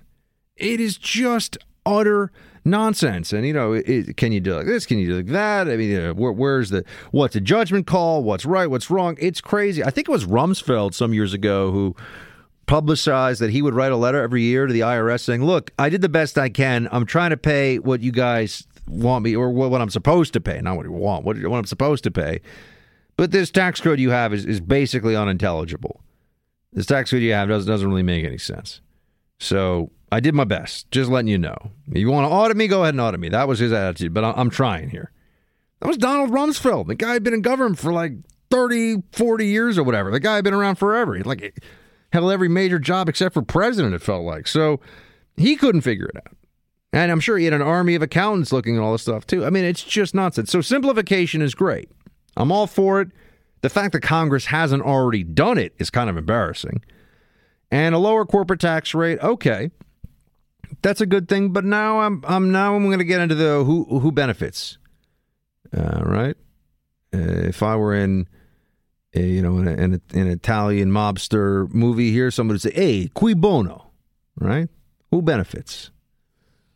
Um, who benefits? And Corporations will benefit from able keep more money. This is nothing new. Tax cuts. Bush did tax cuts, and he did he did tax cuts uh, after 9-11, right? So we know the Bush administration pushed for tax cuts. And now we're going to get into this discussion about well, what will happen if there are these cuts, and also are we going to have to offset this with spending? You know, it's really easy to sell people on you get to keep more of your money, but what is? Do you, it's a lot harder to sell people on. Sure, you can keep more of your money, but we're also going to give you less in government services, right? Or or, or we're going to raise the age for Medicare, or we're going to do means testing for Social Security, or whatever it may be. Once you start to adjust that end of the equation, people get a little, hold on, hold on a second. Hold, hold on, hold on there. Everything all of a sudden changes. Trump is saying that this is about because corporate corporations, sure, lower tax rate, they'll have more money on the balance sheet. Okay, great. That's supposed to mean that they're more competitive vis-a-vis international competitors. Mm, okay, I can buy that. It's also supposed to mean they're going to pay their workers more and do more investment okay, I think that's probably true, but I, I, I just want to take a skeptical POV on this. Um, here's what Trump said about who's going to get to keep their money and how it should be bipartisan. What could possibly be more bipartisan than allowing families to keep more of what they earn and creating an environment for real job and wage growth in the country that we love? Okay, an environment for job and wage growth. Um, by the way, this is just the president making the pitch. Congress has to take action. The president can sign whatever bill they pass, sure, but he can't do this on his own. He, he he's not going to pull the Obama. I've got a pound on the phone. I've got a pound on the phone. I mean, no, Trump is going to sign a bill that Congress puts in front of him. So right now he's out there. The president's out there trying to look, he's trying to sell this deal to the American people of a different tax or of changes to the tax code. The tax code is a monstrosity of special interest carve outs, social engineering, and it's not progressive. Taxing income is not if you're if you were truly going to have a progressive taxation system, you would tax assets, not income, which, oh my gosh, people freak out about that. I'm like, yeah, all of a sudden you'd have all these Democrats who are like, sure, raise my taxes, see if I care. Well, yeah, that's because, you know, Thurston Howell third over there on the corner is making a half a million dollars a year on unearned income off of assets he already has. You know, the John Kerrys of the world are out there with a lot of money made by, you know, other men that they then married into. Uh, and John Kerry's out there uh, talking about how he wants you know higher taxes when he was running for president. I think the year he ran for president, he made seven million dollars on uh, just from the investments that he had. So yeah, thirty nine percent, thirty five percent, forty percent. He doesn't really care. Right? But for those of you who are building your own business, who are paying your own bills, who are trying to make your way, taxing your wages hurts. And are they really going to change enough of that in this tax code shift to make a difference? Are they really going to allow middle class families, people that are just doing their job, paying their bills, trying to support their families, are they going to really leave them with more money? Or is this just going to be GE, Goldman Sachs, and some others have a little extra cash to pay out in bonuses at the end of the year? I'm not convinced yet. I'm not sure. We'll keep an eye on this. Buck Sexton here with you in the Freedom Hut team. You probably have heard of think tanks. A lot of people sitting around doing a lot of thinking, spending a lot of time being like, excuse me, sir, I'm uh, going to put together a bunch of research with Excel spreadsheets, and then I'm going to send them to other scholars, and we're going to have a luncheon where we discuss the research and the Excel spreadsheets. And most think tanks are pretty boring, I know, because I have worked in a number of think tanks. And I mean, yeah, people sit around doing a lot of thinking, but not a whole lot else and it depends where you are, but some of them are more public education focused, others are more policy focused, and still others seem to be just holding tanks more than think tanks for future administration officials who are out of power because their political party got voted out of office. But we would like to think, or at least some people, I don't think this because I think that think tanks are overwhelmingly bought and paid for by certain donors, which is where I'm going to take this discussion in just a second. But the American people would like to think that think tanks are rooted in some integrity, that there is some level of uh, scholarly integrity that pushes the work more than anything else. And that's not true for the overwhelming majority of them. I mean, yeah, there are good people who work there, they're doing good work. But when push comes to shove, just like in politics, think tanks cave to donors. And there's this interesting piece in the New York Times Google critic ousted from think tank funded by tech giant. And it talks about the New America Foundation which is, quote, an elite voice in policy debates on the American left. So this is a lefty think tank that got millions and millions of dollars from Google. Google gave them big chunks of cash. But after Google got fined $2.7 billion in June, uh, there was a scholar who worked for New America who I know you're already like, no, trust me, this will get more interesting. Stay with me.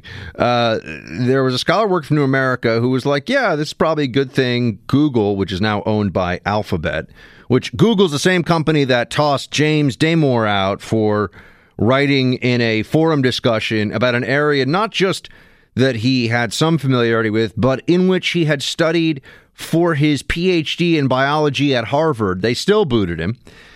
Google's the same company, and Google has more information on people all around the world than probably any other company on the planet. The only one that comes close is Facebook. Uh, but Google uh, gives all this money to the New America Foundation, or whatever this is called, which is a think tank. And it's run by this Anne Marie Slaughter woman. And uh, this guy named something Lynn, I forget what his what his full name is, doesn't really matter. Mr. Lynn, he is Uh, open about how he thinks this is a good thing, and this is his job. This is the area that he studies. This is something that he knows well. This is what he focuses on in this think tank. And all of a sudden, he comes out and says, This is Barry Lynn, is his name. He writes, he's working this think tank, that he thinks the fine against Google is probably good. And he's one of the people that criticizes the overwhelming market dominance of Google. I mean, think about this. Google has so much control over what you see, over what ads get served, over what businesses you know about. I mean, Google's power right now in the marketplace is immense. For all of us, every single one of you listening right now, Google really matters.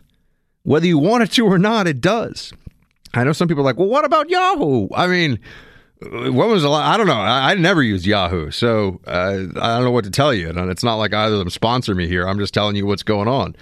So uh, Google is uh, funding New America Foundation. This guy who works for New America, or sending, not entirely funding them, but sending big checks. This guy criticized Google, and then he gets called in to Ms. Slaughter's office a few days after this happens and is told that it's time to part ways. So this is quite obvious what's going on here, right? Uh, she said that he later on, by the way, uh, Ms. Slaughter, who runs the think tank New America Foundation, said that Mr. Lynn, this guy Barry Lynn, who was fired, this scholar there, was quote imperiling the institution as a whole.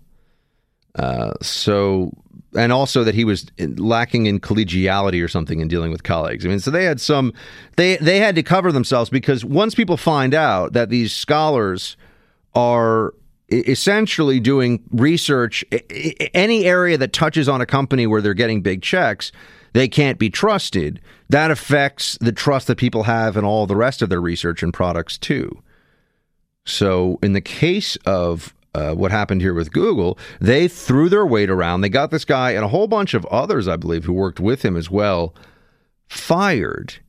And uh, it's all about the funding.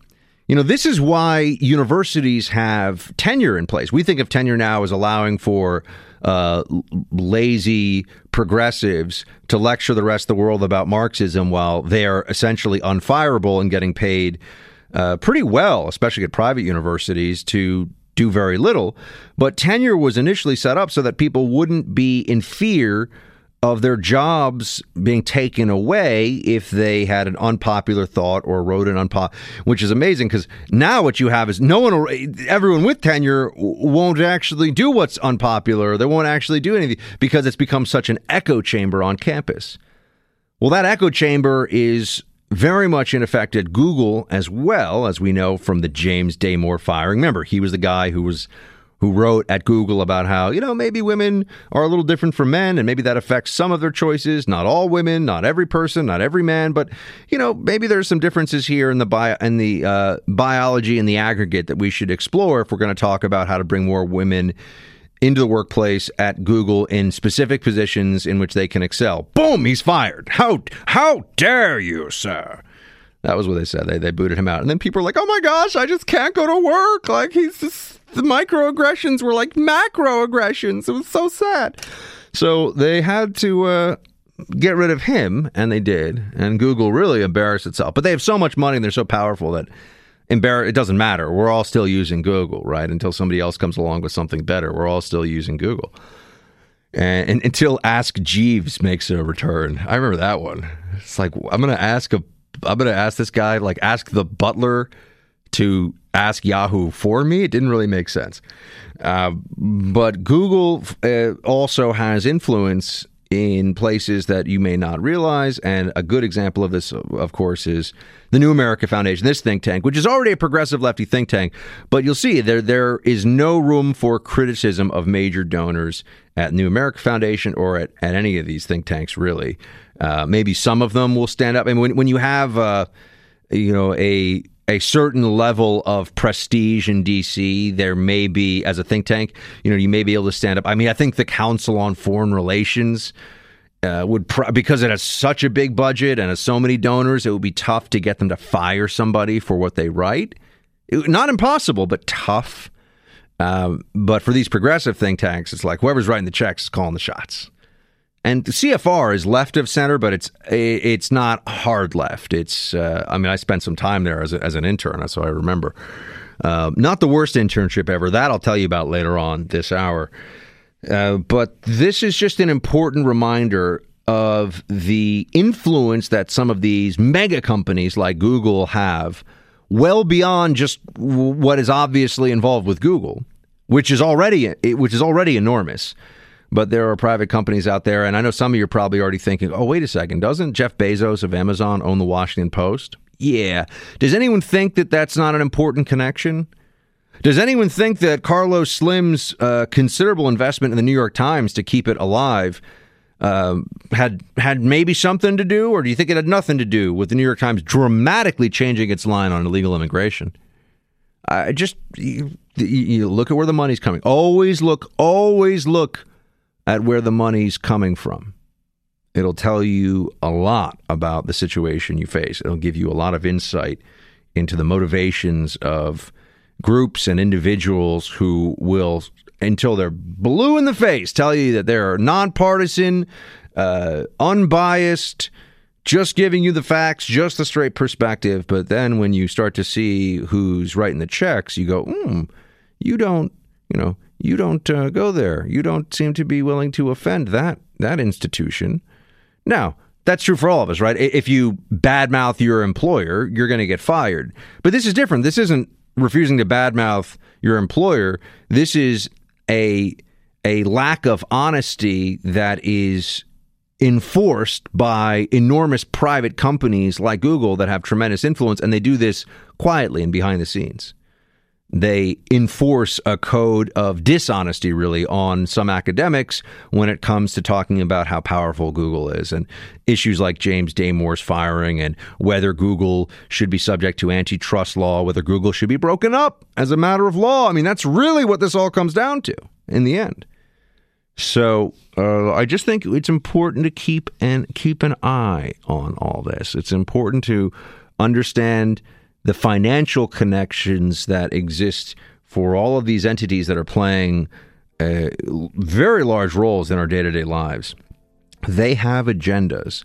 There are people that run these things. There are people with ideas and with their own biases, prejudices, predilections, proclivities, and they are going to find ways to try to influence not just the conversation, but to influence the way all of us think. So just remember that when we talk about think tanks.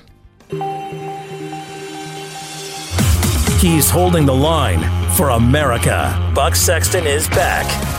Welcome back. Buck Sexton here with you now, team. I am often asked, how can you be a conservative when you grew up in Manhattan, when you're from New York City, and you were surrounded with liberals? It would have been socially advantageous for you to be a liberal. You went to a liberal arts college that was to the left of Karl Marx in its politics. What happened to you? What happened? To borrow from the Hillary book. And the answer, uh, which could be a podcast unto itself, and maybe one day I'll, I'll get into the journey of conservatism that I had, or, or into conservatism, which started at a very young age. But I just remember being told things and knowing, well, that's not true. People would say things, and it was the conventional wisdom, and I'd think to myself, that's not accurate, or how do they know that? I'd like proof. I think that the basis of conservatism is honest questioning. And so I was very pleased to see uh, that there was at uh, Princeton University a statement put out by the James Madison Program in American Ideals and Institutions, uh, signed by a whole bunch of professors, including Nicholas Christakis at Yale, most well known perhaps for being screamed at by some of his students for trying to get them to be more open minded about children's costumes on Halloween, and also Robbie George, the uh, a professor of jurisprudence uh, at Princeton University, who was a, a kind of counterpart to my own thesis advisor, Hadley Arkes, at Amherst College, who was really the lone conservative on my campus. Uh, and of course, we found each other quickly and he was an intellectual shelter in the storm of Marxism at, at Amherst. But here's what this James Madison program statement from professors, it just was released uh, yesterday. Here's what it says Some thoughts and advice for our students and all students. We are scholars and teachers at Princeton, Harvard, and Yale who have some thoughts to share and advice to offer students who are headed off to colleges around the country. Our advice can be distilled to three words think for yourself. Now, that might sound easy, but you will find, as you may have discovered already in high school, that thinking for yourself can be a challenge. It always demands self discipline and these days can require courage. In today's climate, it's all too easy to allow your views and outlook to be shaped by dominant opinion on your campus or in the broader academic culture. The danger any student or faculty member faces today is falling into the vice of conformism, yielding to groupthink. At many colleges and universities, what John Stuart Mill called the tyranny of public opinion does more than merely discourage students from dissenting from prevailing views on moral, political, and other types of questions.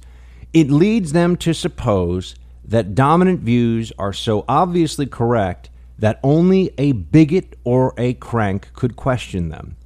Since no one wants to be or be thought of as a bigot or a crank, the easy, lazy way to proceed is simply by falling into line with campus orthodoxies. Don't do that. Think for yourself. Thinking for yourself means questioning dominant ideas even when others insist on being treated as unquestionable.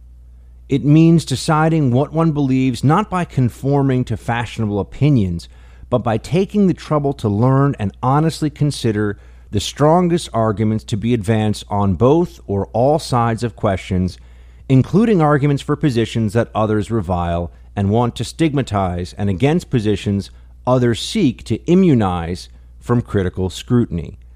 The love of truth and the desire to attain it should motivate you to think for yourself. The central point of a college education is to seek truth and to learn the skills and acquire the virtues necessary to be a lifelong truth seeker. Open mindedness, critical thinking, and debate are essential to discovering the truth. Moreover, they are our best antidotes to bigotry. Merriam Webster's first definition of the word bigot is a person who, quote, obstinately or intolerantly devoted to his or her own opinions and prejudices will not move from them. The only people who need fear open minded inquiry and robust debate are the actual bigots, including those on campuses or in the broader society who seek to protect the hegemony of their opinions by claiming that to question those opinions is itself bigotry. So don't be tyrannized by public opinion. Don't get trapped in an echo chamber. Whether you, in the end, reject or embrace a view, make sure you s- decide where you stand by critically assessing the arguments for the competing positions. Think for yourself. Good luck to you in college, and then you have a whole bunch of professors, well, about 10 signing this, but they're from Harvard and Yale and Princeton.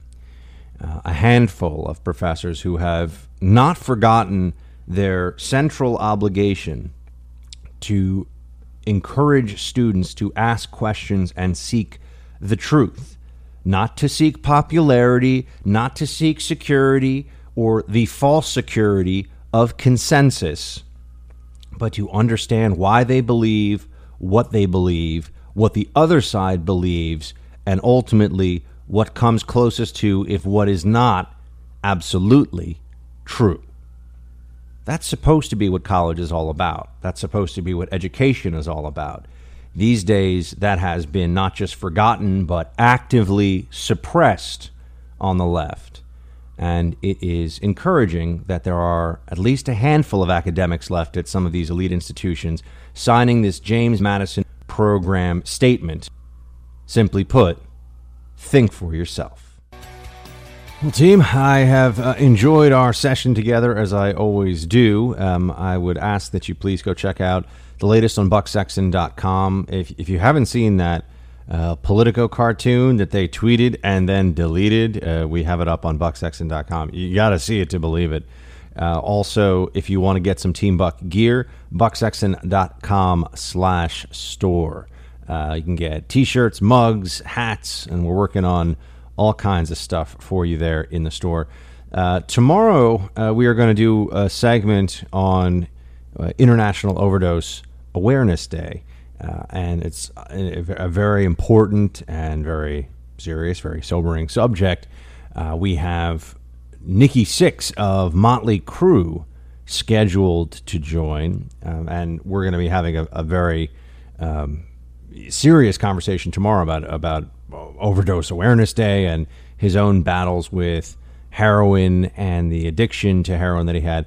Um, but I, I, wanted to take a moment before we have that conversation tomorrow to just say uh, that it's it's pretty amazing to be here and be uh, on radio and to get to talk to some of the people who, when I was a kid growing up, these were. You know, I mean, MTV in the if you grew up like I did in the '80s, MTV was incredible. I mean, MTV was the visualization of everything that was cool and sexy and cutting edge of the culture. I mean, in the 80s, MTV was a, was a real phenomenon. And music videos, because you didn't have YouTube, you didn't have smartphones where you could carry video around with you all the time, you didn't even have the internet. Uh, music videos were incredible, and you really got to know a song and its music video together. In fact, I think you could argue that some of the biggest recording artists of that era were really only uh, possible, or their careers were at least greatly assisted by uh, music videos and MTV. Madonna comes to mind. Uh, there are others as well. For whom the video expression of the song that they had recorded was perhaps even more important than the song, the tune, and the lyrics itself. Um, but uh, Motley Crue, I, I thought was uh, such a such a cool rock band, and I, I went through a, a, phase when I was younger where I definitely listened to a fair amount of, I guess, what we call hair metal, um, and then later on, although I'm really more of a '90s uh, nostalgia guy because that's when I was a teenager, and bands like uh, Soundgarden, Chris Cornell, rest in peace. Uh, Stone Temple Pilots, those were the bands that really resonated with me. But before that, I definitely watched a lot of Motley Crue and Poison and Aerosmith and these these different uh, hair bands up on um, up on stage. And I, I will tell you that I I had the worst internship of my entire life. And I had some crappy internships. I really did. I mean, I had some internships where I was just doing first of all, I was working for free, which I am very opposed to except in special circumstances. Don't work for free. Work for a paycheck. Work for money. Your your labor has value. Uh, when you're younger, don't get drawn into this. Oh, you know, you're gonna unless there's a clear pathway to a paid position and you know it's apparent to you. If it's just a resume builder, a job where you have to show up, you get a paycheck, and if you don't do your job, you get fired, is a resume builder. That is the uh, kind of economic character building that should be much more celebrated among younger people, among my generation, uh, than it was, and and among the current generation, uh, instead of all of this basement dwelling, video game playing, Instagramming, Skyping, and all. Well, Skyping, I sound like I'm really out of touch, but Instagramming constantly, uh, Snapchat. People should be showing up, doing a job, getting a paycheck. Uh, I'm a I'm a firm believer in a massive overhaul of the education system. Well, in a lot of ways, I have some pretty radical ideas when it comes to education. I think that before you go to college after high school, mandatory two years, mandatory two years to do something serve your country.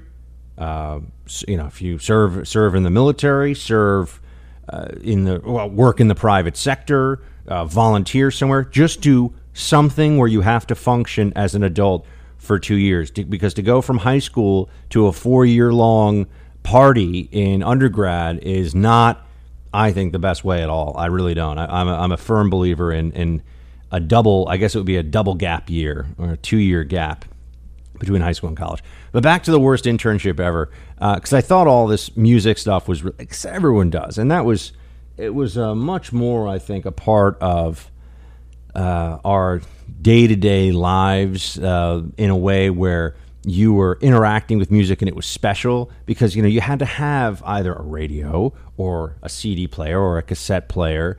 Now, I mean, I, I carry around all this different music in my pocket. It's just changed. It's just different now.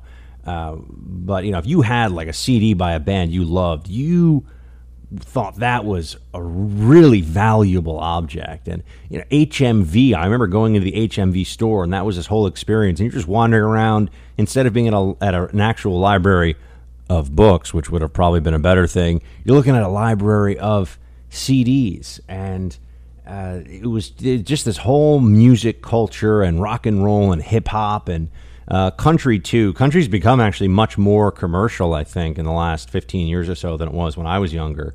Uh, country is really, I think, country and hip hop are really the two most popular forms of music in the country. Um, but the internship that I had was at a music publishing company many years ago, and like it was one of these things where it was a, a friend of a friend of the family or whatever uh, and they offered to let me. And it was only, I think I was there for a month, and then I went off and was a, a camp counselor. So it was a really short period of time, but I mean, it was one of the longest months of my life. I mean, it was it was a beautiful summer. I'm here in New York City, and I'm at some music publishing firm, which you go in there, and their offices are so cool, and they have giant, you know, billboards on the wall with uh, you know, Motley Crue posters and Aerosmith and Usher and you know all this different stuff, all these different people. Actually, Usher that might have been before, but you know all these different big music acts. You know, Rolling Stone. Well, no, that's too early. I don't know. Whatever. Whoever was big in like the year 2000, because I think that's when I did this. Uh, so it was just maybe my freshman year of college, either right before or right after, and I was sitting there and I just got exposed a little bit. They didn't have much for me to do, so I was doing the absolute grunt work. Exposed to the publishing side of the business, and it's just a lot of. Uh, there were a lot of talking about rights and lawsuits and rights and you know licensing music out, and I was like, you know, where's like when do I get to go and party with you know, like Biggie or something, or like when do I get to? Oh, actually, Biggie passed away by then, but you know what I mean. You know, when do I get to see like some of these great music acts? Nope, none of that. Uh, none of that. It was just me sitting at a desk doing uh, basic admin work. And I will say this, and this always stuck with me the amount of unsolicited and, and really uh, intricate and, and really involved submissions. This was the first time I had ever been exposed to the creative uh, side of, of commercial activity, right? Where people are trying to break into the creative arts. The submissions, they had me. I was an intern for a month. I was the person that was going through piles and piles of CDs and homemade music videos and and they and they basically said if you see something that is absolutely amazing, we might have you know the guy who's like your immediate supervisor take a look at it. So even if I saw something totally amazing, it was about five levels of review before anyone seeing it that anyone cared about. But people really had sent in all this, and I know they weren't. They were sending it to a lot of places, and it was almost like a mass mailing. But it was, you know, some of the bands were really were were good, um, not all that memorable, but were good it's also this was before American Idol, and to see people who think that they're going to have a career as a professional musician, and they're really not. Um, they're really, really not. I mean, I was like 19 years old, and and I knew. I mean, yeah, no, wasn't going to happen. To see that was also eye opening, and it was really my first exposure to what a, a brutal business being on the creative side is. I mean, you just have people fighting for every scrap. It's not fair. And on the business side of the creative side, it just wasn't for me, man. I was not. The music publishing company I interned at, I'm telling you, it was. The, the, when I got to go out and get a sandwich for everybody in the office and, and do my runs, I, I was like I was uh, coming up for air after being in the in the you know the the murkiest grossest lake or something. It just was, I couldn't wait to get the heck out of there. So it was important to learn what I didn't want to do. Uh, with that team, I will uh, say that we're going to close up shop here in the Freedom Hut for the day. But of course, tomorrow we will be back in action as always. Uh, Buck Sexton on Twitter. If you're not already following me, please do. And the single biggest favor, single biggest solid you can do on this show, well, there are two of them uh, go check out our sponsors. When I tell you about websites, whether it's Boll and Branch, Black Rifle, any of them, please go check out our sponsors. They've got fantastic products and they're great companies run by wonderful people. Uh, and tell somebody about this show. Somebody who doesn't know, who will listen to you, or at least will uh, hear an opinion from you. And until tomorrow, my friends, shields high.